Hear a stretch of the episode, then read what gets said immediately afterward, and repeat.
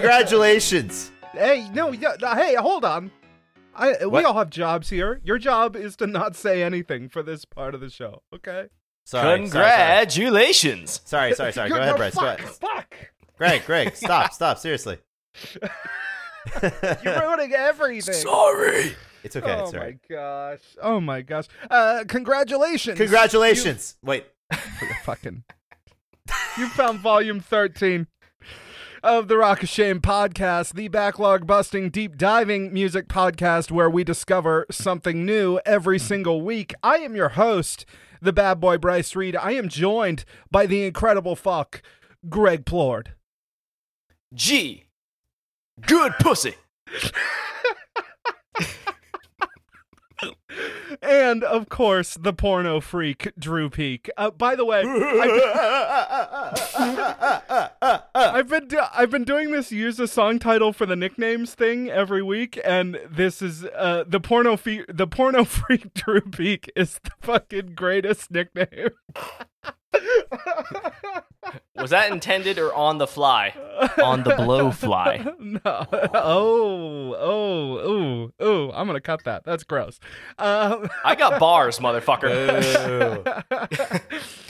Keep it just so we just so we know, just so we know that that's how funny Greg is. He's becoming a dad, okay? The transition is happening. All right. It's true. Yeah, facts. Y'all will have to deal with it. if you're new to the show, let me give you the good news. Each week, these three fine men and sometimes guests uh, select a musical artist or group that we've never really listened to, and we spend the whole week immersing ourselves in the art and culture and world of that artist, only to return here the following week and tell you all about it. You can listen along with us, and you can join our brand new Discord community at tinyurl.com slash rock of shame where we discuss the artists and and many of uh, anything else that's going on during the week. Drew i'm i'm gonna ha- i'm gonna be so mad when i'm editing that fucking dog out of the show later. Jesus christ. I'm gonna be Oh, like why does it why, why why the fuck does it sound like drew's jerking off into the microphone over here jesus christ I mean, Uh, considering considering who we're covering, it almost fits the theme. Music is better when you share it, and so is this podcast. Share us on Facebook, tell your friends, tweet us at Rock of Shame. Uh, but you can watch the show live every Tuesday night over at twitch.tv slash thickboydrewski, spelled the obnoxious way. Two C's, one I, two eyes? I don't even know. I gotta find a way. One eye and three hunky guys. but most importantly, for now, just subscribe on any podcast platform you listen to and listen along with us every week. Uh, we are going to talk in this volume 13 about our cover artist Blowfly because we had a fascinating week listening to Blowfly. Uh, but it was also a shockingly massive week for new music. Uh incredibly Oh, yeah. huge. So much so much new stuff came out. So much, so much, of- so much of it. uh, and So we need to get to it. We're gonna start with Drew because I imagine he has the least amount of new stuff. Yeah, yeah, I do. Um, I got um. Yo, uh, the one thing that I listened to that I was very much excited about was Tyler the Creator's new album. Yes. Ty- Tyre the creator is that? Tyler the Creator. Okay. You really don't know Tyler the Creator? No, no. Oh you my said you God. said you said Tyre the creator. Ty- That's what Tyler the Creator. I just my my tongue is tired from uh, just licking so many pussies uh, while listening to Blowfly this week.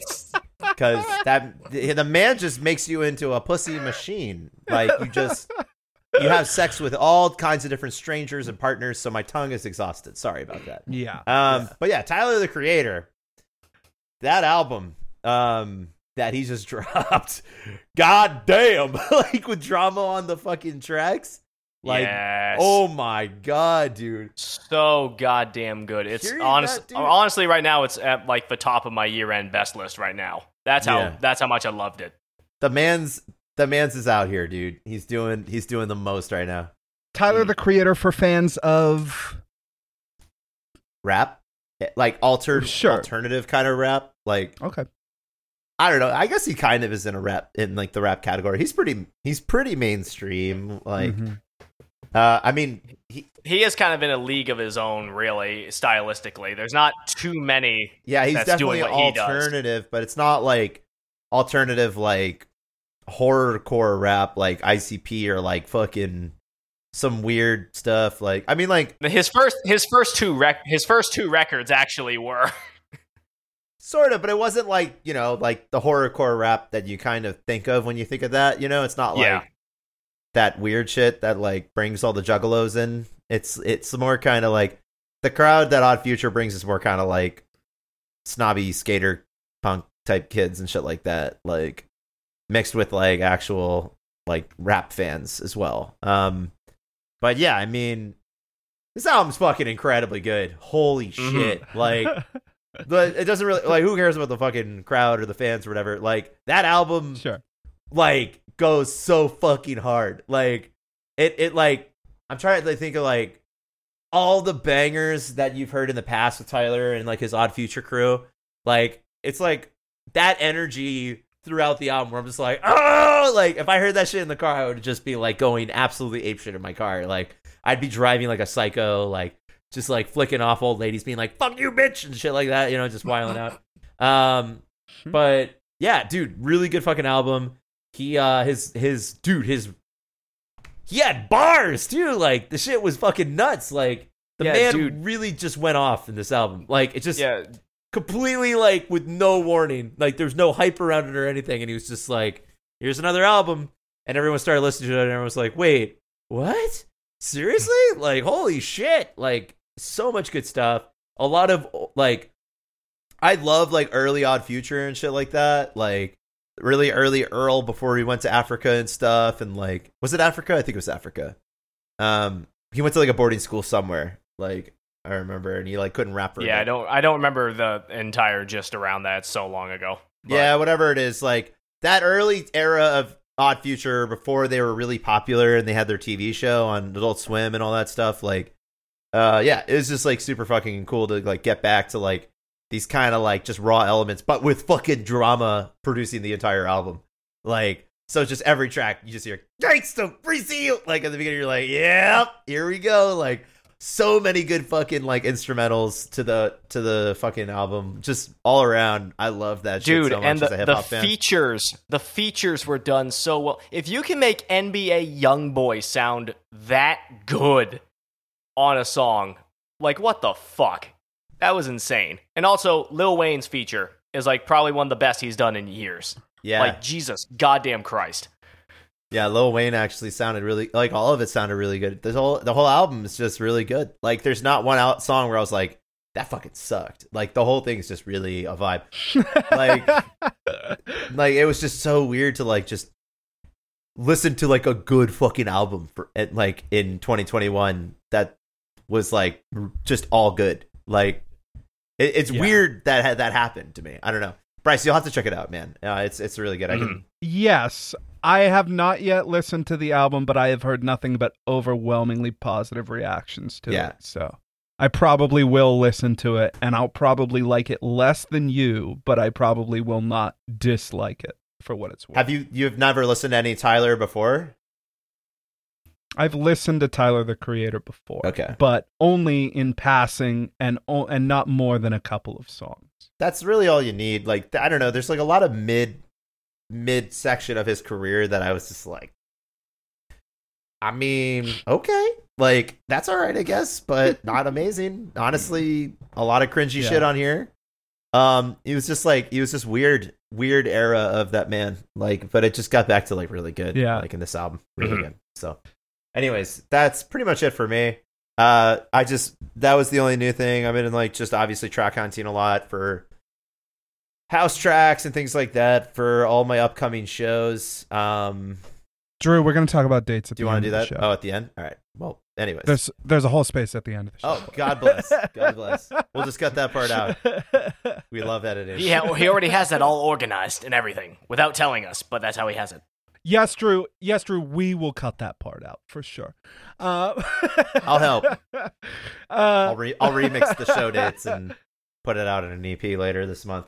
uh, I'll talk about a few things that came out this week that I listened to. I did listen to, in passing, that new version of Making a Fire from that last Foo Fighters record that Mark Ronson, I guess, did the mix for or did the instrumentation for. Uh, they basically took the vocal track from that first track off that last album they put out um, and gave it a very sort of sympathy for the devil type uh, bongo-y kind of performance underneath it. It's kind of cool, a novelty if you liked that last album. I thought that last album was okay, but I also thought Making a Fire was maybe one of the stronger tracks from that record for me. So um, it was kind of cool to hear as a, a, an alternative novelty thing, but it's it's not. It, it's a really bizarre one-off for them. I'll have to check that out. Especially they're putting out this uh, this um, disco record, I guess, uh, on Record Store Day. So uh, we're gonna have to see exactly how that. I thought that was a joke. No, no, they're putting it out. I guess half of it's Foo Fighters doing Bee Gees covers, and then the other half of it is them doing like disco versions of songs from the last album. That's sick. uh, it's silly. It's called the D the Dee Gees. Hail Satin is the name of the record by the Dee Gees. Um, I I love that man. I love that man so much. Kurt Jesus Cobain. Kurt Cobain is such a, or not. I mean, sorry, Dave Grohl is such a fucking. Dude, I was uh, just because we were talking about Nirvana earlier. Um, but yeah, I love Dave Yeah, Grohl, yeah. man. He's just such a fucking. He's like silly it's, boy. It's crazy how much that dude has just stayed very much just a class act throughout whole like all of the insane amount of fame that he's received for being like the one person to carry rock into like the new s- generation. the Bronx put out, I think, maybe their fourth single from this new record, The Bronx Six, which is coming out, I think, next month. Or, or uh, sorry, I keep thinking it's July, August. I think it comes out. Um, the uh, the the track is called Club Feelers or Curb Feelers. They also put out a uh, a music video for it that was pretty decent. You know, uh, it's Bronx music, and and it's not really gonna hit me until the album's here. Getting just a song off of a Bronx album is like, okay, but but uh, give me the thing, you know? like I don't know. Uh, I don't mind the appetizer, but I want the whole meal. Right. Let me sit down with this fucking thing already. I've had it on pre-order forever, but I'm super excited about the about the record uh, and all of the singles that have come out. I've been like, okay, okay, I see where you're going, but like, get there. Uh, for me, you know, um, uh, the new uh, Hobo Johnson record came out this week that he been he dropped singles for like a week before and then was like, oh, new record here you, here we go. Uh, the Revenge of Hobo Johnson. Uh, very alternative, uh, unique hip hop voice mixed with sort of folk music and punk music and and all kinds of different mix ups. And this record is no different and filled with uh, particularly unlike uh, the last two records, which were kind of uh, emotional stories about like sort of figuring out love at a young age and whatnot. This uh, has some pretty biting political content. Uh, uh, Hobo Johnson apparently galvanized by the last 500 days for reasons I'm sure nobody can understand. Um, you know, uh, and so it was really cool to hear him uh, him take that kind of turn lyrically. Um, and I think the album's absolutely worth uh, checking out because he's got a very unique thing that he does, man. Um, and uh, I really enjoyed this one. Maybe not so much as the the second record, uh, but uh, definitely uh, a record I really enjoyed this past week, and I have to listen to more times. Uh, the last thing I want to talk about is the new Mountain Goats record, Mountain Goats Dark in Here, uh, that they dropped this week. If people like the Mountain Goats, very sort of indie rock, kind of vaguely punky indie rock band. Um, from uh, like They've been around for a long ass Uh, time. Long time, long time. Uh, and uh, a band that I haven't listened to every a band that would maybe just qualify for me about uh, doing the show on for what it's worth. Uh, because I've listened to this and maybe one of their other records, but it popped up in my Spotify suggestions, and I was like, I need new stuff, so uh, I listened through it, and I really liked it for what it's worth. Um, they're not again a f- like a favorite band of mine, but uh, really enjoyable if you're looking for something kind of kind of indie and and uh, and folky and uh, vaguely punky and it's cool man. It's a cool record and and definitely has um, a really sort of uh, nice personal feel to the lyrical content on it. Um, but that's it from me. Uh please greg uh, give us what's left from your list. Although so much came out this week man. Oh It's yeah, like- I was I was surprised how much good shit came out. Um, I I will try to make it as brief as possible, but uh, starting off, um, not sure if you guys have heard, but uh, Metallica is going to be doing a reissue deluxe of their Black album. They've Oh, been kind of cool. doing that reissue, but but hear me out I don't, here. I don't understand Yeah, hear me out here. The deluxe version, I guess, also has a second disc, which was also for charity, I believe. I don't remember which charity it's associated with. Um, that uh, has art a ton of different artists doing covers of songs from the Black Album. Primarily, you know, most of the big ones, but they do an entire, you know, record full. And one of them was Nothing Else Matters, which featured God, the list is long here, and Spotify kind of cuts it off. But uh, Miley Cyrus, Elton John, Yo Yo Ma, Watt, Watt, and like a couple other artists that are in the mix, and it's actually fucking good. Like I listened to it out of pure curiosity, and I'm like, how are they making this work? It it all is actually really really good. So I'm kind of intrigued to see hear what other artists are doing with Metallica album, you know, Metallica Black album songs, kind of. But um, outside Are these all new covers or are they the legacy covers as well? I think they're all new covers from the artist list that came out. Um, I can't remember all of them, but it was a massive fucking list. I don't remember how many covers of Enter Sandman there were, but there were far too many. Um, Yeah, there's a lot. Yeah. That- well, that's why I'm asking if it was new covers or legacy covers because like the Boston's Enter Sandman and stuff like that. you yeah, know, I all- think most of, I think they're all new if I remember correctly, but I I could be wrong. I'd have to recheck the list. But I mean, for albums and singles outside of that that came out for like new shit that wasn't covers, like Jesus goddamn Christ. Um, between the between the buried and me came out with a new single called "Fix the Error." They're a very weird uh, progressive metal band.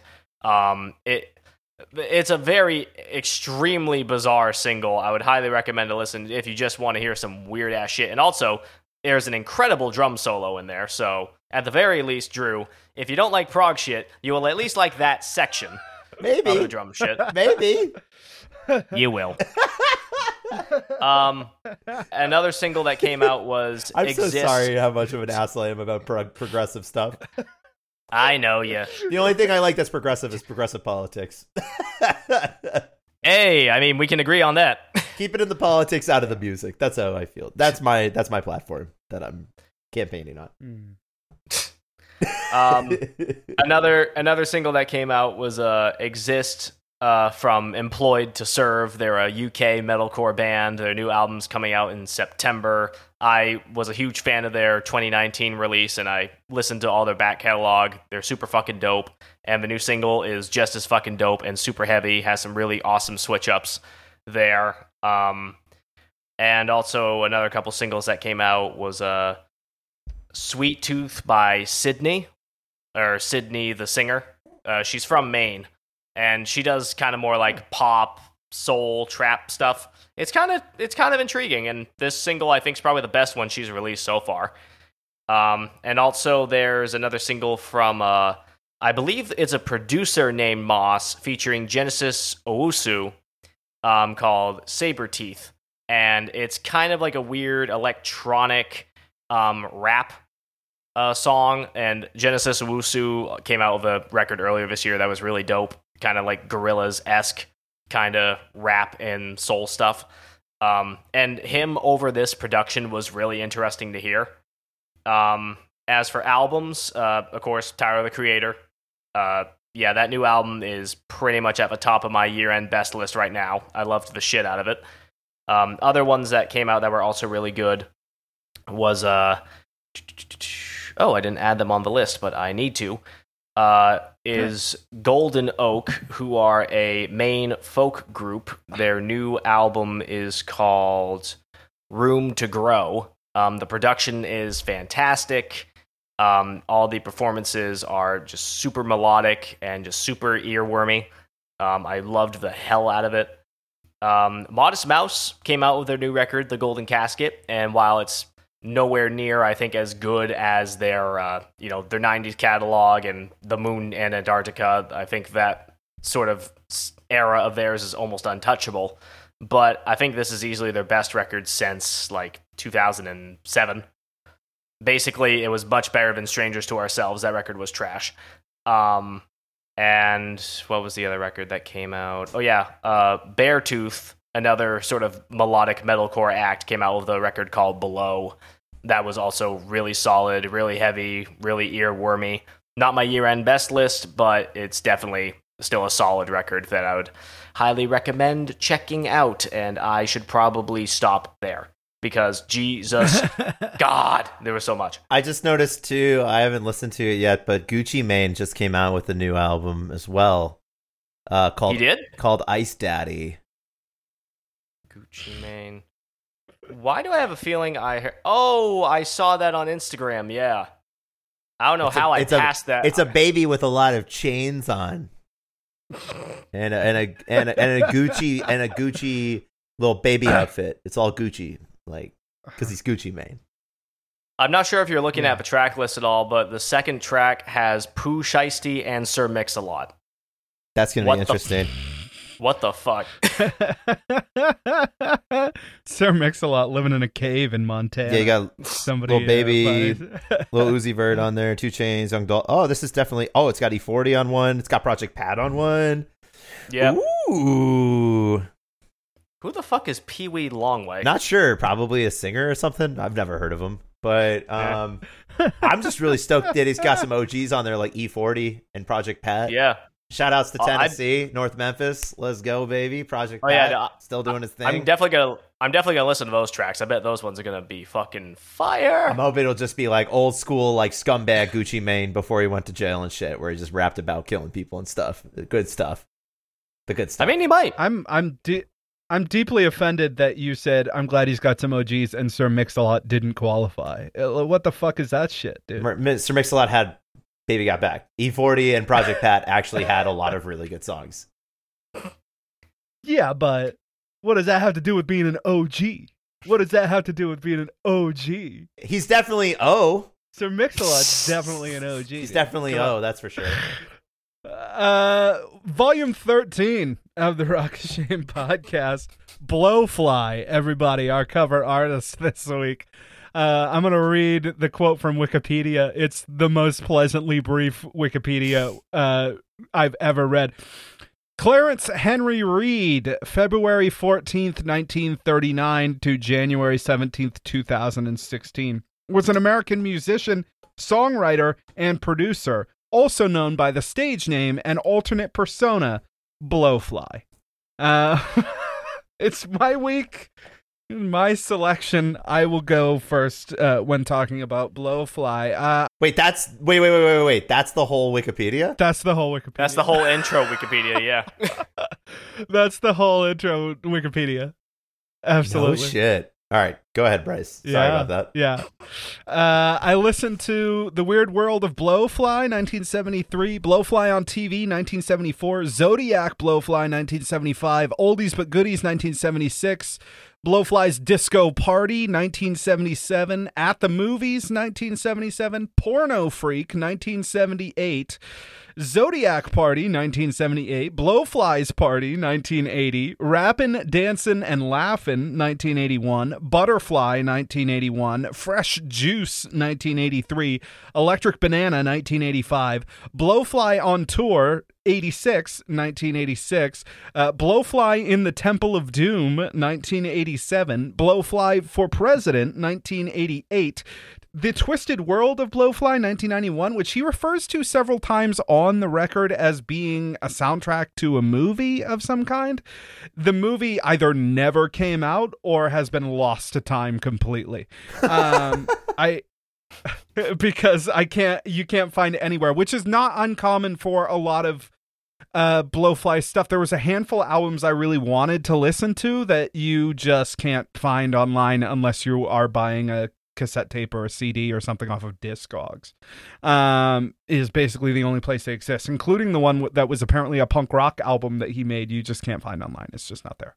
Um, 2001 A Sex Odyssey 1996 Blowfly does XXXmas 1999 Super Blowfly 2007 and his final album from I believe 2009 77 Rusty Trombones 2016. Oh, 2016. Sorry.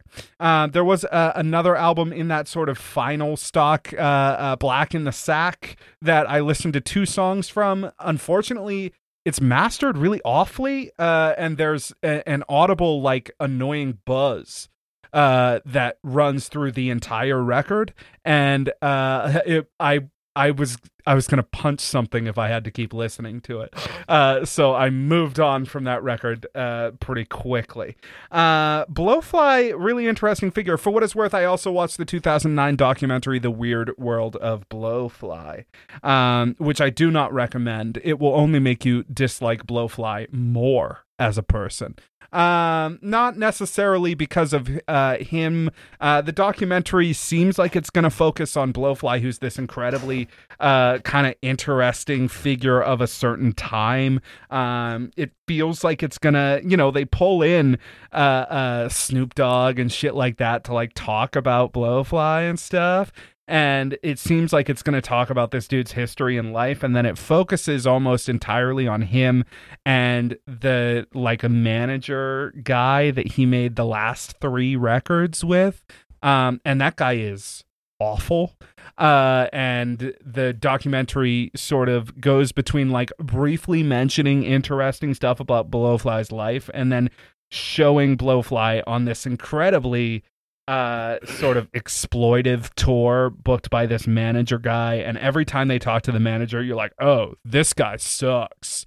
Uh like every and and is clearly taking advantage of this old man uh and is like upset uh, like somehow doing this thing um, that is very clearly only going to have a certain level of excess uh, of success, but is uh, upset with Blowfly about how he didn't manage to uh, uh, uh, get over whatever, and uh, it it's all very exploitive and gross. And uh, fuck that guy, because those last three records are like comparatively really embarrassing as well, and you can tell that that fucking manager guy wrote most of the lyrics on those last records because they're just completely missing any sort of charm that was there maybe in the early records. I will say he goes through some phases, man. Um his 1970s material is rooted in a really cool, very small and kind of fascinating uh chapter in uh, black music that was only championed by a handful of people, and Blowfly is one of them, and that's the the party record scene, um, which was a big thing. Uh, basically, every black comedian that you hear coming up from that time is like, I was, I mean, com- black comedians and black rappers are like, this was the stuff that my parents had in the record collection that we weren't allowed to listen to but when my and we knew we weren't allowed to listen to it but when my parents weren't home we'd put it on the record player real quiet and we'd be like you know uh, all of them uh, talk about that you know eddie murphy and and uh, you know eddie murphy making that movie about rudy ray moore who went on to make the Dolemite movies. Rudy ray moore was one of these party record artists as well initially. This is they would take all their recording equipment into a fucking living room and do these you know song parodies and comedy bits and and uh, shit like that in this atmosphere of a living room with a bunch of people hanging out in it with their fucking solo cups and shit and you can feel that atmosphere in the 70s records. And so even though like the songs don't really get good until the late part of the 70s uh, and for the most part he's just doing the kind of dirty parodies that like anybody will do as a joke now and then you know uh, to themselves. Uh, he's uh, he's the atmosphere of those party records is, I think, really kind of a wonderful relic uh, of a time gone by, and I would love to find a way to to do a record that feels the way those records feel because it feels like you're sitting in a living room with this guy in the corner like eh fucking uh just some doing a, a parody or whatever some fucking song where he talks about almost exclusively about having sex. Uh, almost exclusively. Uh, and uh, and those have a really cool feel. He gets to the 80s and the music takes a nosedive, but uh, that's kind of par for the course with everybody. And he goes from making this really beautiful, uh, kind of disturbingly beautiful uh, soul music and, and funky soul music in the late 70s to immediately making fucking garbage in the 80s like everybody else. Uh, and then in the 90s just like everybody else he kind of snaps out of it and goes back to it for a little bit and starts making some stuff that i was like okay i can kind of i can kind of get down with that.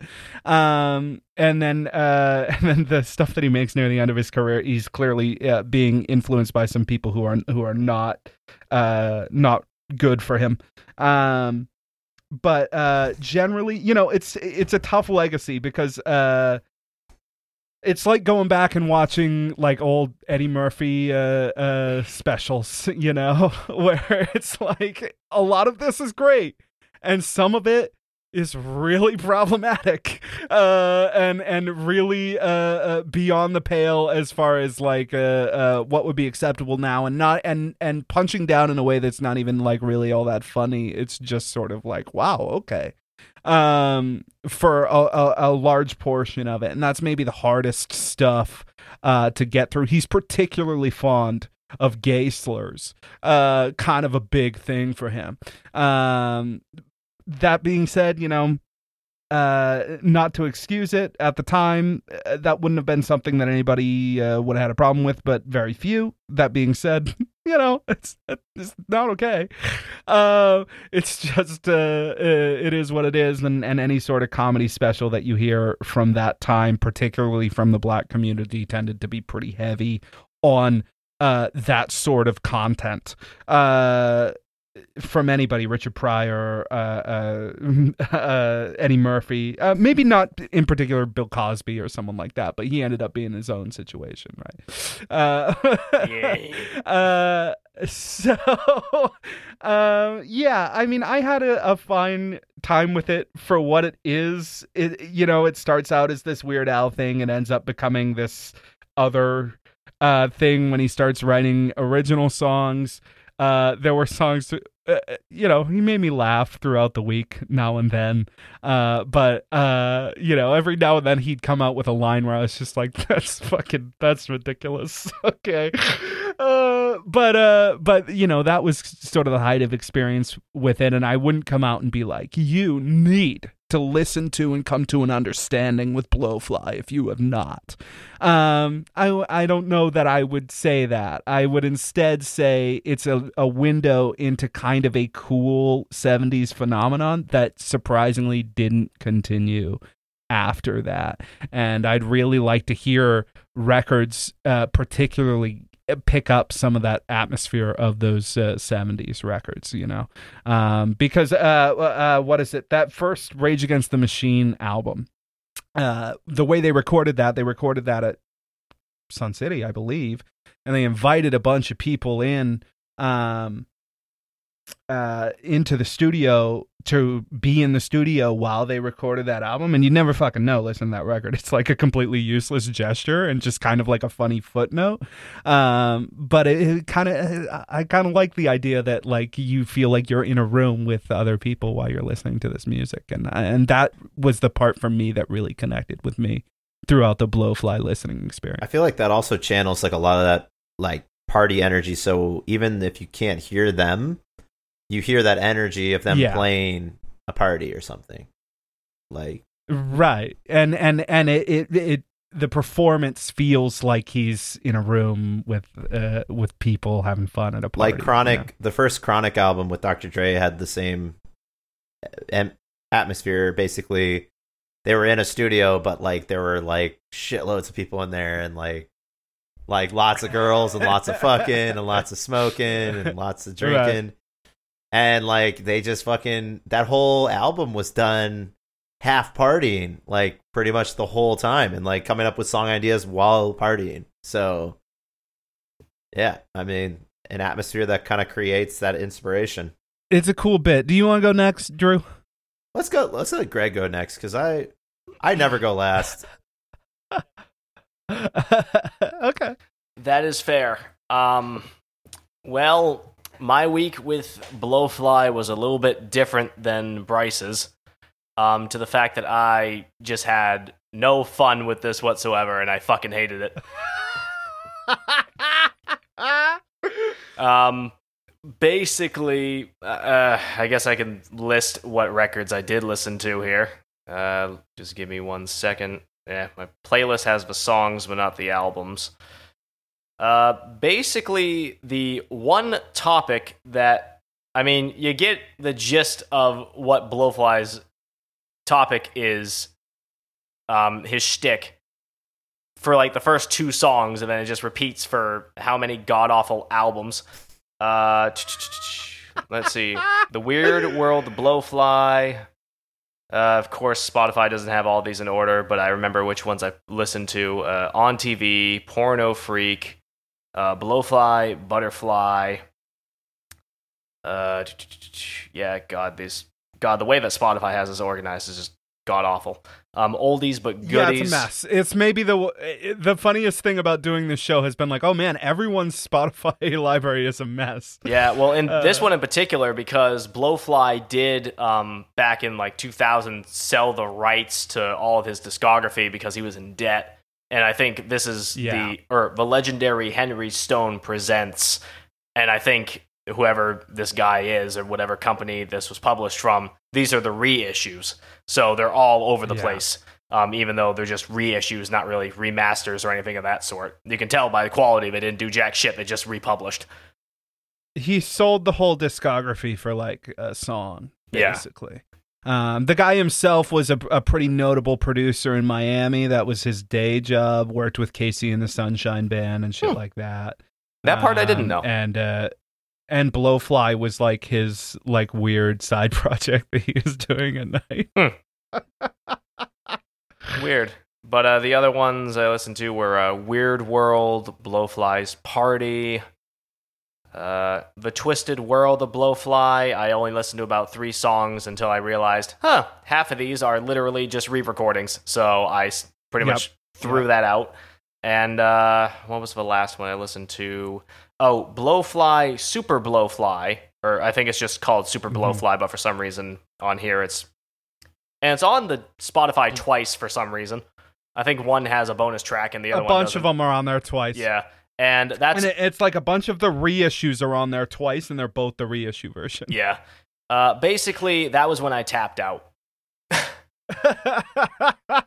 Um, yeah, my week with Blowfly was just like I've heard this style of humor done before and done just better over time, and yeah.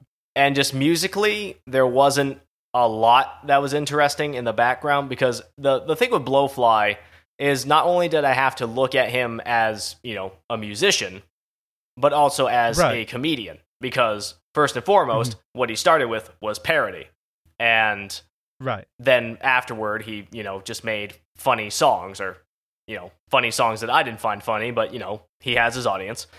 Um, and I guess I know the the artists I'm going to bring up as examples are different stylistically, but artists like Weird Al, who generally who are primarily parody but also have done originals. I think the way that he does it, because he also is able to branch out topically, and whether I find it Mhm. funny or not, he at least has something sort of interesting in transition for each record. Yeah, he's kind of going in a different direction for what it's worth. Like you can even tell on those records, like the records that are parodies, he does a verse up until the chorus of the song. And then he even he realizes there isn't really enough there Yeah. and kind of moves on without finishing the song. Yeah, no, all, all these all these but goodies was literally just like minute or two long snippets, and he's just like, "All right, on to the next one," and which then is like thirty seconds, and then Yeah. it's on the next one. uh, I don't think he, you know, he doesn't touch uh, basically any other co- comedy artist that I've ever listened to, No. uh, but certainly not Weird Al. Who I, I, you know, Weird Al is a figure who is maybe the easiest to compare to those early records. Yeah, and stylistically, I mean, they are two completely different people. But I mean, just like in in the genres of mixing music and comedy, I think there has to be a balance. And Weird Al's shtick usually ends up being more, you know, parody or polka music, but he's able to execute mm-hmm. it in a way that usually is interesting throughout. Or a band like Psychostick, who, while I haven't enjoyed them as much since like high school, they still branch Right. out topically, instrumentally. They bring something weirder to the table with their more funk metal aesthetic. Um, Right. and they're just able to blend it in ways that are just a little more interesting, even if I don't find it 100% funny all the time. A comparison to Weird Al is a little unfair because he's a Yeah. phenom. Uh, but uh, but certainly Psychostick. Yeah. It's like, yeah, yeah. I don't know. I'd probably rather listen to that band. Than Yeah. And and the other one i guess is like because i understand that blowfly is influential to like the dirty rap miami scene of that time and also just kind of sex rap in general. I could understand some people going to blowfly and being like huh maybe if i put this in a more gangsta hardcore context maybe who the fuck knows but stand up too. I mean, like really influential to stand up Yeah. at that time, and is definitely something that you can imagine, not just from the people who've said it, but you can imagine kids growing up in the environment that this record was built for, getting this record, listening to this record when their parents aren't home or aren't listening or whatever, and being like, oh man, like this guy can get on a record and just say anything that he wants, like total freedom to just say the wildest shit. Oh, you yeah. know? um, and how that would be influential for a, like kind of a whole generation of uh, people who ended up uh, uh, going into rap and going into stand-up comedy. Yeah, and, and back in the '70s, that type of thing was also a lot more popular because, especially considering like any time before then, the morality police would just shut shit down. Sure. So you know, in the 70s, yeah, listening with today's context, it's like yeah, yeah, like in the '70s, just being crass alone is funny. I mean, you look at George Carlin's seven words you can't say on television, and I mean that is just Right. nothing but just being crass. But in but also like in the going back to the dirty rap scene, I just think I myself have never cared for male rappers talking about, you know, getting their dicks sucked and fucking bitches. I I personally don't give a Right. shit. If the beat's banging, that's one thing I can overlook it. But uh, in, in Right. Blowfly's case, no.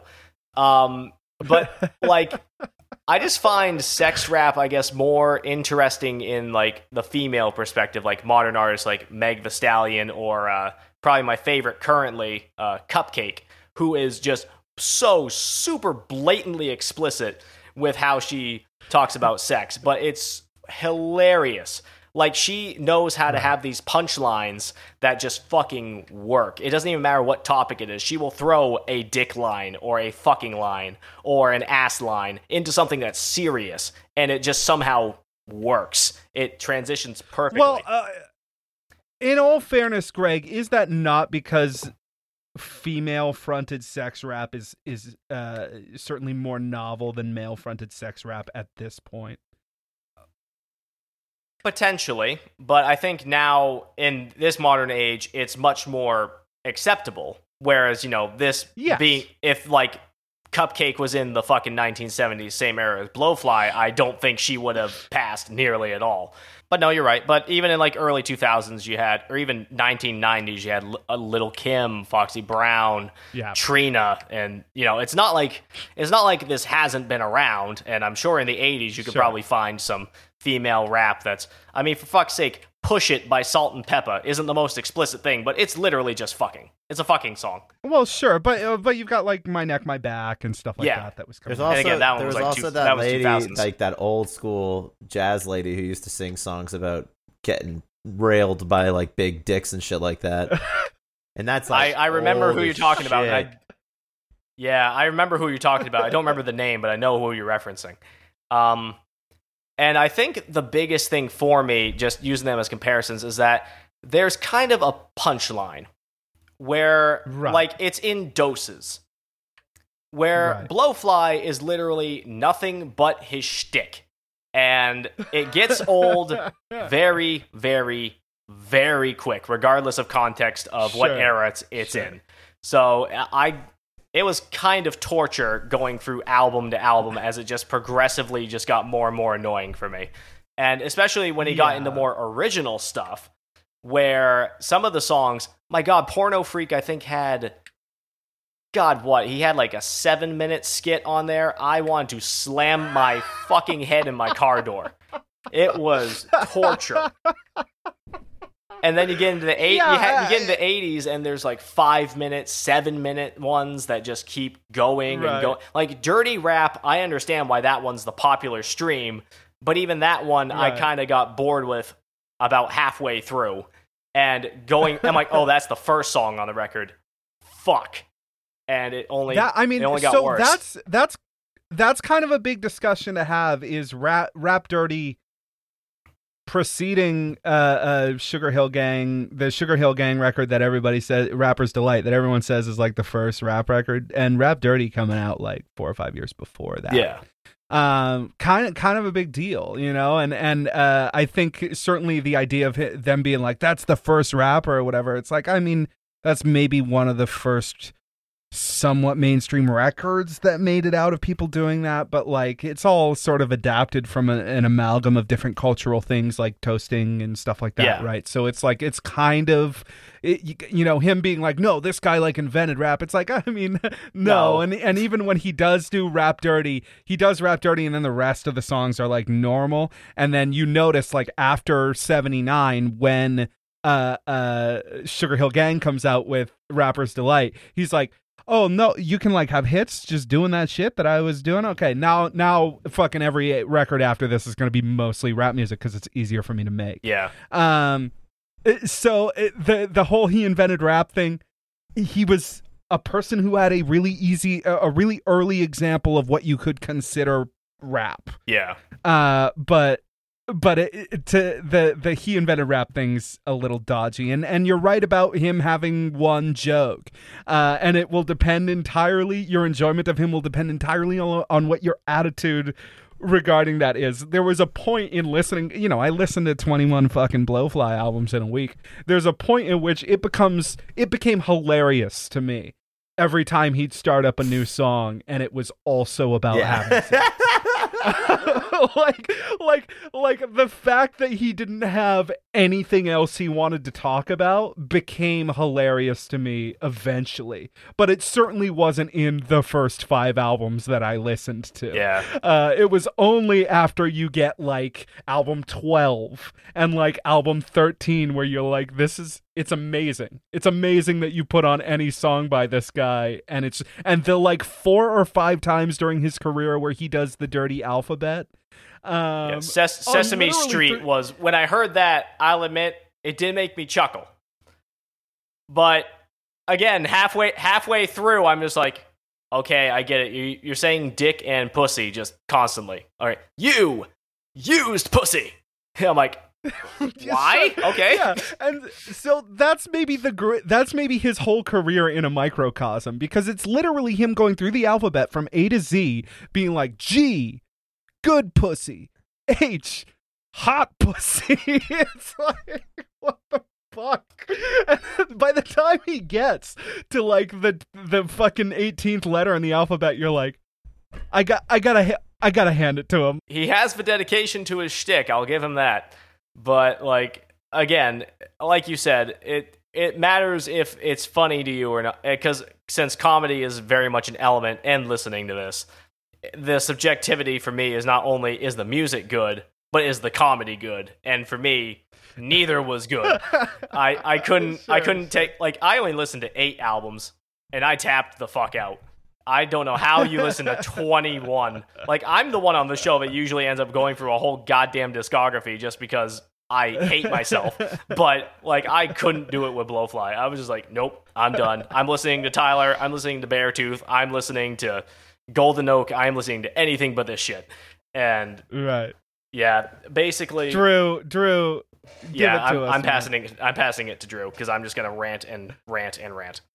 I listened to Electric Electronic Banana, Lo-Fi and the Temple of Doom. Um, I listened to some of uh, Blowfly for President. Um, Twist, uh, Twisted World of Blowfly. Uh, Zodiac Party, Blowfly Butterfly, Porno Freak. Uh, Super Blowfly, Sex Odyssey, I think that's it. Yeah. So, I mean, um, dude, I I liked Blowfly. Like, I I enjoyed it. Um, I like shit about getting your dick sucked and stuff. I was like, man, same, dude. I love pussy. I love getting my dick sucked. Like, the man is speaking, preaching to the choir, man. Like, I love sex with lots of strange women. Like, big fan of just being an absolute degenerate and i mean and also i think i just like i miss a lot of my like fucking deep south brothers down south and like he had that old soul kind of vibe going on but he's also a dirty like sex deranged old man which was hilarious to me and um In a superhero costume. no yeah, in a? Supergirl costume, and like the dude's just like an absolute fiend for the pussy, man. And uh, to me, that's just like fucking hilarious. Like that, he just every single song was about getting his dick sucked or fucking a girl or uh, accidentally fucking a girl that he thought was a girl but was actually a transgender person, and he got scared because there was a penis there, and so he went out and still jerked off in his car after. Like, I mean, this is this is quality content in my opinion. the man the man like lived a life and that is what i think we got to take away from all of this. You know what i mean? This man lived a life and it wasn't a perfect life. In fact he did a lot of very shameful things. But he documented all of his sexual experiences in all of these albums and for that i'm incredibly grateful.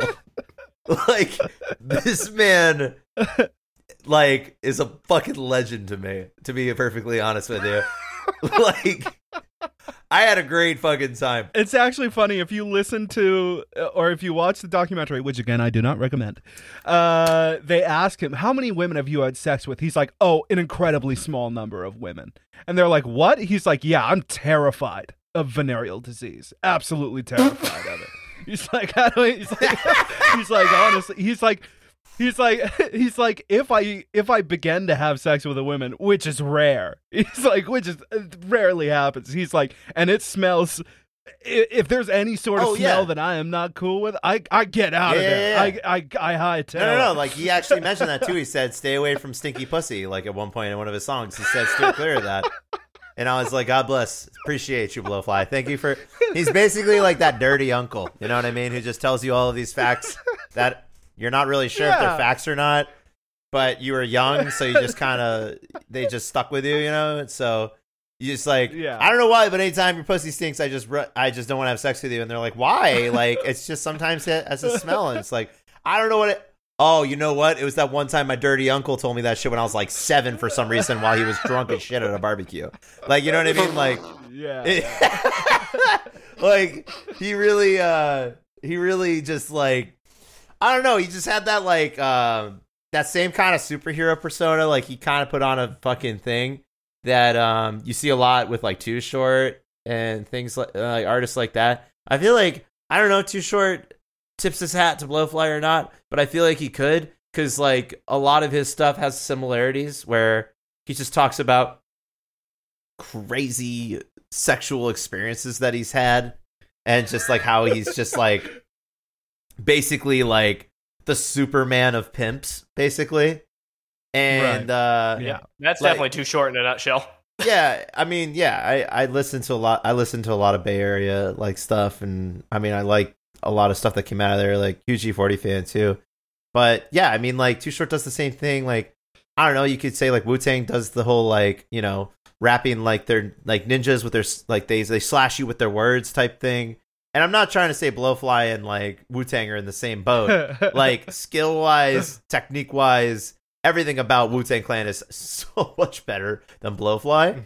And like, but it's also like newer rap where they. But I don't know for what Blowfly is. It was fucking fun as shit listening to him. Uh, for me, like, I just um, I don't think I was as critical about it. Like, I kind of, I kind of just like the moment I started hearing him do his thing, I just like I couldn't take him fully seriously. Like I just I was just like this guy's just fucking fun. Like it's just party vibes, you know what I mean? Like it's like I I don't know. I just think of um all the times you would j- you're just with your guy friends and you're just joking about getting your dick sucked or some fucked up degenerate shit and you know just being just guys being guys and talking about raunchy stupid shit like that and just trying to just make them laugh. Like you're even saying disgusting stuff just to make your friends laugh in like really disgusting ways. And i feel like that was just kind of like chilling with blowfly. You know what i mean? It was just like we were just chilling and he was just telling me dirty shit all week. You know what i mean? Like with like some fun beats behind it too like funky stuff too and like all of his parody stuff to me didn't feel like he was trying that hard which made it so much funnier. No. it's like he just heard Yeah. he heard the song like one time he's like let me go in there and just try some. and then they're like that's it blowfly that's the one don't even do a second take like you know like that like what is love baby don't hurt like he just did Yeah. like some other thing on it and it's just like yeah, fuck, oh, fuck is love is what. yeah fuck is love yeah it's just like all these corny ass fucking parodies where he's like barely even trying and he's just kind of like doing some old soulful black singing on it and you're just like this guy's just vibing right now like someone probably brought him in the studio and was like ew like do your thing man and he's just like all right cool man and he's just like That's a, and it's especially apparent on those party records, right? Where like there is like very clearly, uh, it's not like he's trying very hard to be no this, this and just isn't very funny. Like it's a very casual kind of feel Yeah. to everything. that's the thing I really liked about him too, and all of that stuff is how casual it was. Like you could just tell he's a very comfortable person that just like does his thing, and um, he just he's just trying to be funky and like tell you funny shit that like at that time. Like I know a lot of older guys like that from back home, and like they would just tell you stories, and it felt like that was like you're just hearing those stories. Like I my one of my good friends, uh, Ford, his dad, Ron Profit Ford, was a, a singer songwriter for Parliament and did guitar for a bit with George and stuff. And I just remember we were sitting down one time, and this is like a long. I was like 16 or like 17. I just still remember the story because I remembered I still hadn't really tried a lot of psychedelics yet. And he's telling us this story about him and how him and George, after a show one time, were going to do mushrooms. But the way he told it, it was just like, it's like, yeah, so me and George just went down, went down the block and just met with this weird fucking man. He was, you know, looked like he might have been homeless. I don't even know. Like, but this man gave us this big old bag of mushrooms. And he said, he said that'll be twenty five dollars, and I was like, twenty five dollars? That ain't even that much. Like, he's like, oh, it's gonna be worth it though, brother. Let me tell you. So we got that bag of mushrooms, and I just remember George Clinton ate a couple of them, and I started eating them too. And I look back at George, and then I look down, I realized I ate the whole rest of the bag. And George Clinton just went bye bye and bye bye. I did, and like, dude, that's the same kind of vibe I get with like Blowfly, where it's just like he's just like some southern, like older black gent. You know what I mean? Who's just like been around the block a bit more. He's traveled a bit more. He's just used to like hating white people because white people are fucking awful. Like I love that Yeah. too. Like how he's just like I tell white people to kiss my ass all the time because I grew up in Mississippi and I hate those motherfuckers. And I was like, yeah, I feel that, dude. Like those white people fucking sucked. Hell yeah, dude. You It's, tell them. it's important. To, it's important to note Blowfly not terribly fond of black people either. That's true though. Uh, yeah, he does not like. I, pretty much, Blowfly doesn't like anybody but pussy that doesn't stink. Um, that's basically. That's all that he. And even then, he's still a little bit eh about it. And you know what? Like that's fine. Like you know, he's kind of like he's kind of a bad guy. in like this really fun, degenerate way that I just really enjoyed. Um, I I like enjoy sort of anti-hero kind of people like blowfly like in my life because um i don't know for for example just with him though it's just like he's just so laid back and like i i enjoy the casualness like it made me feel like relaxed because i'm just like this guy's just saying whatever the fuck he feels like talking about and he's just like got this platform to do his thing and just vibe out and just talk about pussy all the time and and and some and some big dicks and you know fucking and I don't know. I guess like the one track I really enjoyed was uh porno. The album I liked was Porno Freak. I think was the one I liked. Um, yeah, that that skit was pretty fucking long though. Um, I can agree with you on that. Um, I like that one. Metacone was kind of dumb, but I like I like to fuck the boss because it's just so fucked up. And it just sounds like this like awful pimp like gaslighting a prostitute or something like that, and I think it's hilarious. Um, it just had that kind of vibe to it. Where was the one? What was the song? What was the album that had like "Cum Test" on it and stuff? Um, oh, jeez, I can't. It's all a blur to me, man. It's all just one big song. Uh, "Blowfly in the Temple of Doom" was fun too. I liked I liked that album. There was actually so to go back to your question earlier, Bryce, about like if I would sample something or like use something. Yeah. I probably would use some stuff off of the Blowfly and the Temple of Doom album just because it had that funky, like it had that funk Right. background to it with a little bit of some rapping on it, and it kind of felt like some like Kurtis Blow, like the breaks type shit. But he's saying fuck and pussy and cunt and all kinds of other shit you shouldn't be saying. and uh, I was just like, that would be hilarious because it has that funky like clap your hands, everybody. But it's like you know the bitch sucked my dick and I was you know, like whatever the fuck. And you're just like you're just like I just feel like that would be really fun to just like slip in to a mix and just like see if people even catch it or not because it has that funky vibe and people be dancing to it and then you just start hearing all that stuff and people just be like wait what and just I don't know like there was definitely some shit in there I don't know it's just like I I just I just enjoy uh sexually raunchy stuff too though and like I'm a very open sexual person and I've worked in some of the biggest pits of despair in my life and dealt with a lot of smutty bullshit that to me I just enjoy it. I, I think anything sexual I would watch over like a violent movie. You know what I mean? Like like I, I enjoy the content of adult stuff like that more than like violence and Mhm. stuff for me. I mean, I also just I'm a huge fan of sex. Uh I love having sex. And you know, it's just like it's something that I I care more about than like violence and fucking fighting and anger and th- like you know like just I love making love, man. Like love is where it's at, and like Make love, not this- war. yeah. So I mean, you know, I just had a good time, and he just had, and, and he just kind of just like loosen up, you know, kind of vibe like about like just sexual things because I think sometimes people can get really tight about things like that, and it's nice to just like kind of like loosen up and be like, it's okay, like it's pretty natural to be human and to want to have sex with people and stuff, and like in that kind of way, it's kind of fun. Um, and I feel like it probably helped people when they were younger to realize that like it's just a thing that people can even joke about. You know what I mean? Like, I think that was kind of helpful, especially in a more conservative time like the 70s. Like, especially after the 60s when everyone basically said hippies could go fuck themselves. And it got really into like that square kind of vibe, you know? Like, Oh yeah. so I don't know. It, it, it just, uh, it was fun. And I, I, I get its time period. And like, there's definitely stuff on there that like is just fucking not okay. Like Bryce said.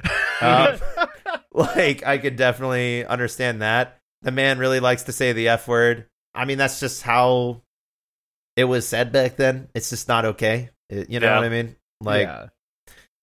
um, I don't know. Like, as far as that's concerned, like, it's just. but it's really kind of interesting for what it's worth like it's filled with this uh what we would classify now as hate speech but the the music also has a very lyrically has this very like freak flag forward kind Yeah. of message to it like he's constantly talking about like i don't care what you're into like i'm down to fucking party like let's Yeah. hang out Yeah, you yeah, know? yeah, yeah, but at the same time at the But- same time he's dropping gay slurs like constantly but it, but the thing about it too is like sometimes like I don't know. I don't think it was like the word w- was slightly different back then, and it wasn't technically always derogatory as much. I mean, like it was never an okay word, but it's like how people use dyke, like with lesbians, and like how they call Right. each other that. You know what I mean? Like there might have been just like Yeah. a different kind of vibe there because he never necessarily said he hates gay people or any like he never said he was against them. He was like always just like they do their Right. thing. It's just he's had interactions with gay people and he's just really not about uh dicks in his ass. And like that's all right. You know what I mean? Like you're allowed to not want to have gay sex. You know what I mean? Like it's just the way he goes about Yeah. talking about it. It's just like it's like, ah, it's not my thing. You know what I mean? Like, but you know, he does say those words, but like, it's not like he's going do like ah, like you know, fuck them. You know, like ah, they're awful. Like you know, it's like more kind of like I don't know. He's just he kind of seems like more kind of like yeah, freak flag fly. You know what I mean? Like you all do your thing, and like that's just kind of how he refers to them. And I think that time period, it wouldn't have had that same kind of reaction. It was just more kind of like that's just what I always knew to call him. You know, like Yeah. so yeah. probably I'm, I'm not trying to excuse the man at all. By the way, No. like I'm just making No. that very clear here. I'm just saying that I think that that's a different time period, and it probably did not. It was not intended to be done in a derogatory or hateful way towards the gay community at all. Like you know what I mean? But Well, in certain certain instances, yeah, there are certain instances where it's like, oh, that's a little, uh, that's a little forward. But there are specific instances where he uses a word that now we would kind of reserve only for being incredibly bigoted yeah, in a sentence where he's talking about like, I love these types of people and stuff like that. It's like, oh, that's very okay. yeah, the, like that was the weird part. So like that's why I was kind of like I don't know really like you know like aside like because you know like he, he seemed like he really didn't have any issues with any of them. It's just like it's just how he kind of said it. And, but I don't know, man. Like Right. aside from that, aside from the whole like you know hate speech towards gay people and you know saying the n word a bunch. I mean like all that shit. You know, I mean like I hear that all the time in rap nowadays, anyways. Too like you know it's just is what it is. Um, but like I don't know, man. He was just fucking. He's just like laid back and like goofy and uh just love making songs about pussy. You know what I mean? Like, and I mean that's what Two Live Crew is too. So like if you don't like sure. that, you probably won't like Blowfly because like Blowfly is way more yeah. uh, like like less like structured version of what Two Live Crew is basically because like Two Live Crew Of is like all about fucking and sucking and all kinds of shit. You know what I mean? Like they are just all about it, man. And like same with like fucking 95 South even like but all that shit like yeah. it's just like I don't know. I think I get it. You know what I mean? Like it's fun and like for me, I love provocative stuff. Like I spin tracks sometimes that like like I don't know if you know Sweet Pussy Pauline. I showed you a track, Bryce, about that. That li- Yeah. it's like a really classic, famous acapella from Chicago that people will spin into house tracks. And the lady's just talking like she just says, "Work this pussy, baby," and you know, and just Yep, like I know she the just- song. yeah, yeah, yeah. And just just talking about like some guy came in with a little dick and she's like, What are you gonna do with that thing? Tickle me? You know, and just shit like that. And um you know, just just fun shit. I, I just love all of it. You know what I mean? Like I'm not really like gender specific about it. I like when guys talk about it. I like when women talk about it. I love when gay people talk about it. Like I don't know if you know Big I think it's Big Dipper. Um he's like a super body positive, uh kind of chubby chubby uh gay guy who has just tons of songs about, you know, being great at sucking dick and just like a bunch of other great stuff. Like he's and he's just like he's got that same vibe. I just love sex sex vibes in songs because like to me music's super sexual to begin with. Like even without words, like you know I feel it. I I mean like I feel a lot of the music in my loins. You know what I mean? Like it just it feels really sexual. Like always. Like I always get really primitive when I'm listening to music and stuff. Like I'm not saying like I'm gonna fuck a stove if I'm like listening to like you know ACDC or whatever. You know what I mean? I'm just gonna be like, oh man, I love this song, ah, and just start fucking some stuff. But I mean, like you know, it's just like music's a feeling, and that feeling a lot of the time is just like all over. You know what I mean? It doesn't have a location. I think like what's her uh what's her name? Fucking that legendary woman rocker, um, Joan Jett, I think. She's like rock is Sure. just sex. It's basically sex and sounds, like or something like that. Or I think she said Right. like I like rock. You just feel it in your pussy, or like you feel it in your dick. You know what I mean? Like and yeah, like, dude, uh, confirmed. Like, I feel music in my dick sometimes, like a lot. Like, it's a vibe. You know what I mean? So, I'm all about it, man. Like, I even though he's not the most talented dude and shit, it was just fun to like, you know, have like someone to vibe out to. Um, so I guess we're going on to slaps, yeah. Unless anyone else wants to talk about it anymore. How ma- how ma- Drew, please give me your slap count, buddy. Um, I'm probably gonna go back and listen to him a little bit, just especially to maybe grab some stuff, possibly too.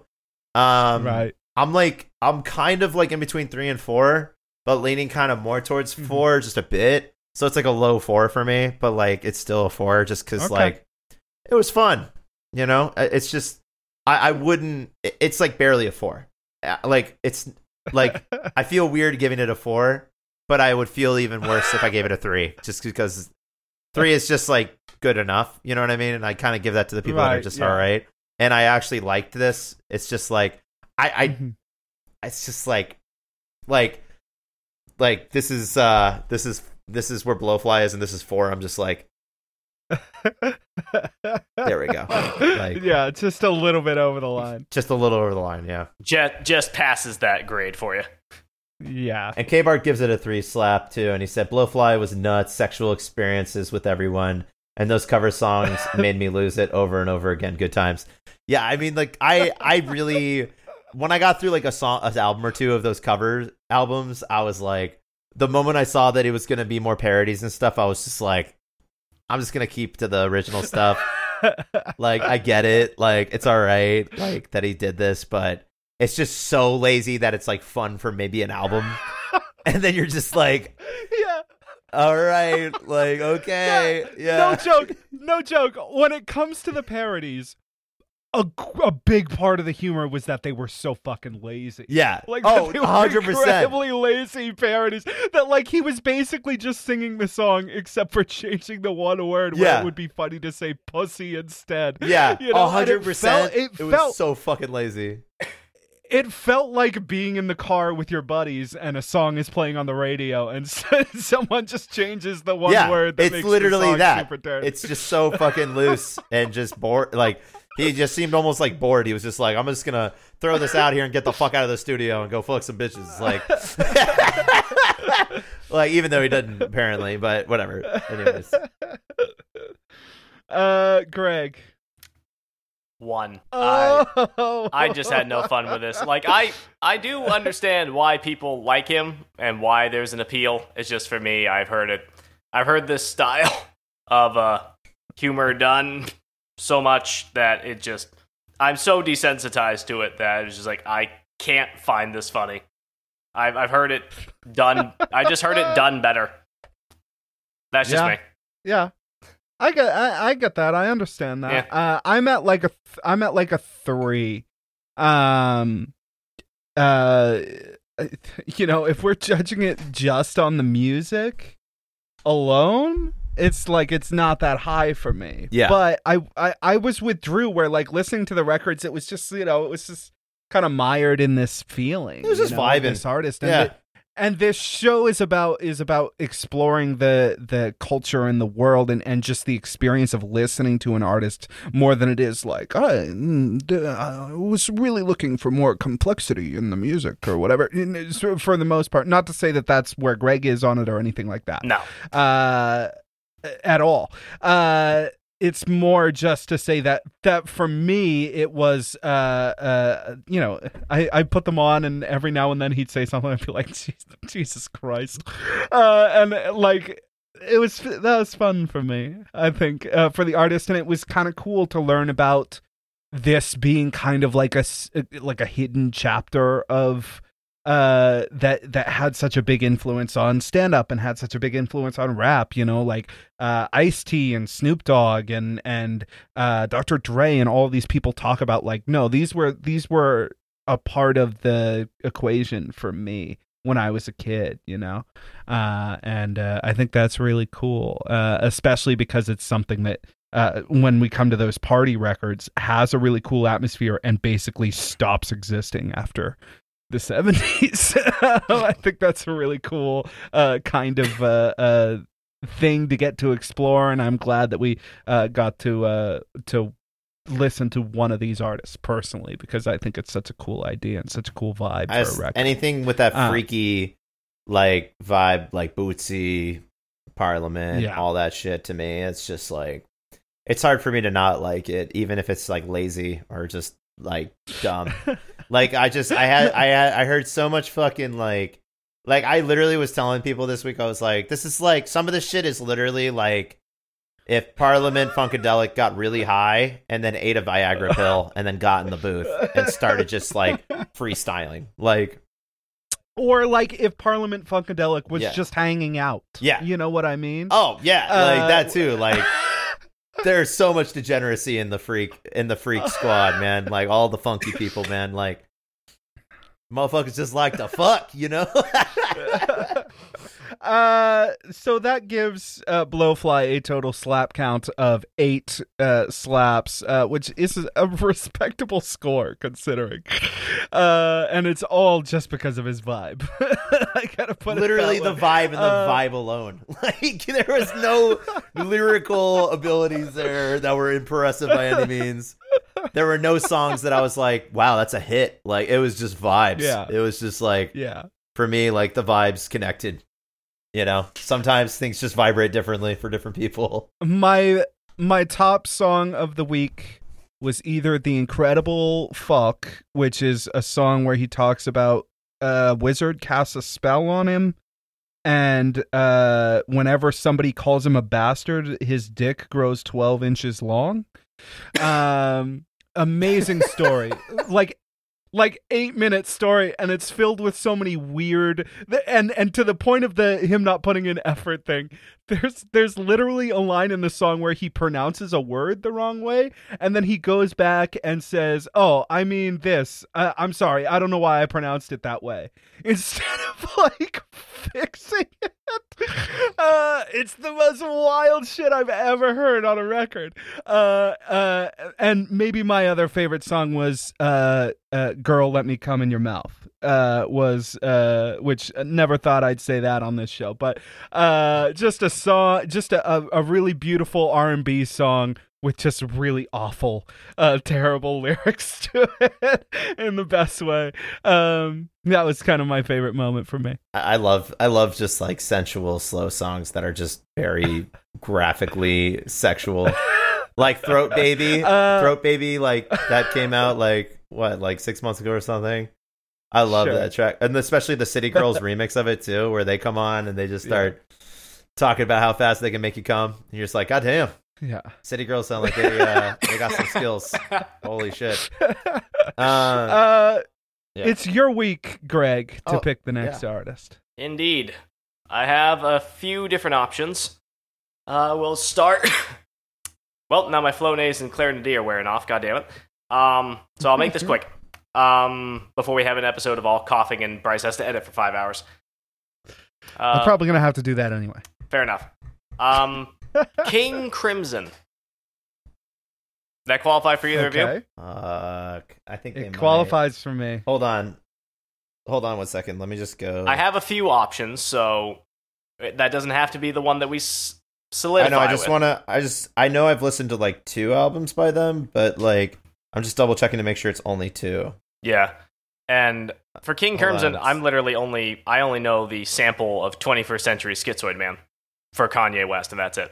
I've listened to the whole Court of the King, Crimson King album, and then there was another one, whatever the album was that had level five on it. Which one was that one? Um, blah, blah, blah, blah, blah. a lot of these are just live albums too, though. Um, Yeah, King Crimson has a decent studio record amount, but yeah, they ha- also have a ton of live albums. So I'd I'd have to sift through how many. they have like one, two, three, four, five, six, seven, eight, nine, 10, 11, 12, 13, uh, 13 to 14, I think, uh, live, uh, studio albums. And then the rest are all lives. Um, yeah, I've listened to Court of the Crimson King. And then what the fuck was the, uh, was this level five off of the, hold on one second. Um, what album is this? It's the one with the baby on it. the one with Dub Baby on it, I imagine. Oh, oh, the, Oh, the on the power, front cover? the power to believe, and those are the only 2 I've Mhm. listened to. Um, so I guess they would technically qualify for me. Um, yeah, that's super prog rocky, buddy. I Oh, know. boy. I'm gonna have to listen. I would have to listen to that on my drive to New York and back this weekend. Um, what are the other What oh, are the boy. other options? Option number two is Pere Ubu. P E R E U B U. They're sort of an art punk, post punk band from the 1970s, and they actually are still active ish, as far as I'm aware. They've released plenty of records and are considered very influential in the post punk scene. And I've only He- heard, I think I've heard Dub Housing, and that's the only album I think I've listened of theirs. But they have plenty of other records. How many of them are on streaming services? I don't know. I think it depends on their publishing company at the time. Uh, Is this is it just uh, those says two? Nope, I have a third one. And this one would be more in the rap vein, but slightly in a more industrial, kind of weirder vein. Not Death Grips, because they would be disqualified for me immediately. Clipping. What are they? They are industrial hip hop, a little bit of horrorcore on the most recent records because they do like a horror movie sort of concept with the last two records they did. But they um, started out sort of more in the uh, noise hop, uh, industrial hip hop sort of vein. So they're kind of on the weirder, more aggressive end of things, experimental. Damn, these guys look serious, dude. Holy shit! And it's all lowercase with a period at the end. That's Yep. uh, they ain't fucking around. Goddamn. I mean, I do like electronic stuff, industrial stuff, and I like rap. Um, uh, King King Crimson is definitely the most notable by a country mile. big time, yeah. Um, and uh, I would maybe suggest that that be where we go out of those three, only because uh, we did just do Blowfly, who is notable in an influential way, but not necessarily uh, like a big name or whatever. yeah. Uh, that is fair. but you know, I mean, we could go. I either way figured clipping would Uh, be sort the- of that, like Pere Ubu and clipping would sort of be in that same territory. yeah. in- Mhm. Which is why it's just kind of like a. It has to be King Crimson out of those three, yeah. unless you had any other ones that were. Those those were the three that I was I was mostly wanting to check out if we did an episode of this. So if King Crimson seems to be the popular option, then we can go with that one. Even if uh, even if Drew was like, uh, about it. Court of the Crim- Crimson King is fine, and like uh the other one with level five on it, I like the song level five off that album a lot as far as prog rock is concerned. Um, I just I have not I've listened to them in passing a lot too because I had a friend whose dad was like huge into prog rock and like a bunch of shit like that. So I mean, like I've I've definitely heard a lot of them, but just like not really like deep dives on albums and stuff. But I'm Hmm. familiar with them, and they're very good. They're very good, like instrumentation wise. I think what's really interesting about them is that uh, this their first record came out in like 1969. Yeah. and their most recent record came out in like 2017. So like that's that's maybe the widest range artist in in terms of time that we've maybe ever covered. And Is I feel like- like, Is that like a don't- new record? Like new new record, Yeah. or is that like a Yeah. reissue? King No, it's probably a new record. Uh, I they were doing shit like even like mid to late 2000s as well. Uh, I know because like they had a more recent out uh live DVD that came out with them. Like they're huge. Like for some reason Yeah. their following is massive. Like According to Wikipedia, Right. it looks like their last full length record was 2003. So that Oh, might be a, that might be a reissue. Yeah, it was uh, in Court of Crimson King to Power to the Power to Believe was 2003. Yeah. That was their last real album, but but they've released live albums up until 2018. Yeah. Uh, and they're per- from performances in like 2017, 2018, things like that. So, um, you know, it's not the same as producing music that whole time, but I think even having live albums of like new stuff there is is pretty interesting. Yeah, they have Um, they have more live then- albums than studio albums. It looks like literally studio albums thirteen, live albums fifteen. Yeah, they they go Right. they go hard live. Yeah. Yeah. I like King Crimson. I think I think that's a fine one. All right, so King Crimson, it shall be. Not stoked on it. I'll let you know right now, but we'll fucking do it, man. We'll fucking maybe do maybe it. it'll turn your maybe uh King maybe King Crimson will uh, unlock something in you, Drew, and you'll just be a lover of progressive metal music from now on. That that or toward the end of the week, you'll be like, God damn it! I wish we did. Cl- I wish we did clipping. No, I already wish we did clipping right now. Actually, it's just Bryce said that that was that was not an option because we did a more obscure one this week already. So We'll we'll save clipping Uh, for I'm- another episode, but at least I know that one qualifies for everybody. Same with Pere Ubu. yeah. Well, I don't. were you expecting for either one of us to be like, I'm a, I fucking love clipping? I figured Drew might have heard of clipping. I figured neither of you would have known Pere Ubu at all, but Thanks for joining us on this wonderful adventure. We'll be back next week with Volume 14 King Crimson.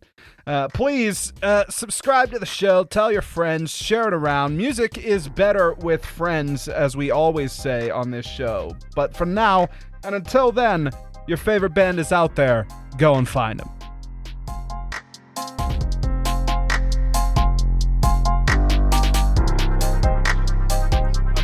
I'm sorry. I Bryce, forgot. what the fuck, man? Cut the song. Cut the outro music, you asshole. You said we would talk about this at the end of the show, and you forgot. Tell them what's going on with the legendary band Sonic Libido right I- now. I'm not I- even uh, part of the band, and I'm disappointed in you. So, uh, Unbelievable. you know, hey, listen, I announced the thing, all right, uh, online already. The uh, the seventeenth of uh, of July, we're playing this big show in Portland, Maine at Urban Farm Fermentary um, with some friends of ours who we've never gotten the opportunity to play with before. It's our first show back from the pandemic. Uh, as I said on the pre-show, uh, 505 days it will have been since the last time we played uh, due to the pandemic. Uh, and so it's really exciting to come back. Urban Fermentary is a great spot to do it in, uh, and it's going to be a big party. So if you're in Portland, Maine, check it out. But I think what's more important is uh, also to uh, discuss Drew's uh, upcoming dates this weekend here. Oh man, oh man, oh man, do I have a lot of shows coming up if you like house music with repetitive beats going over and over and over again. Ladies and gentlemen, we've got Thursday, July 8th at the brand new nightclub opening up called El or uh, Citrus. Uh, that is July 8th, Thursday night. Then July 9th, Friday night, if you're in the Portsmouth, New Hampshire area, come check out me and DJ Fatty over at fucking Press Room in Portsmouth, New Hampshire, starting at 9 p.m. that night. Then we've got fucking Saturday back in Portland, Maine, once again at Urban Farm Fermentary for the Road to Elements with cocktail waiters and all kinds of other cocks. Um, let's see what else. Uh, we've got Wednesday, the 14th, my first night of my residency at the Flask for Thump Day. Come check that out. We've got the uh, Down with the Thickness rescheduled for that night. So it'll be me and Mariah, aka Stardust, and DJ Tumbledown.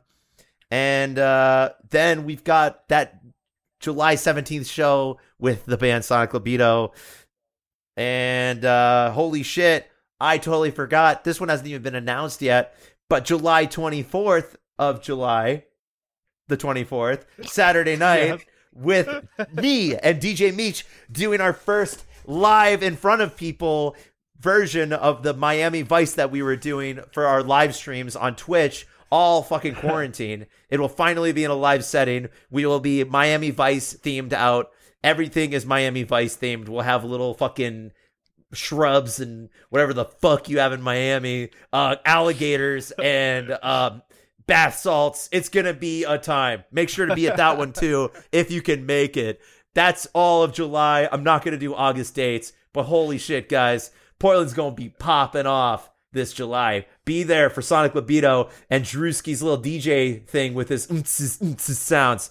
Oh yeah. Now, cue Lots back the outro, Bryce. Boom, baby. Lots of, lots of, lots of thumps. Lots of thumps going on in Portland over the next month. Hell yeah.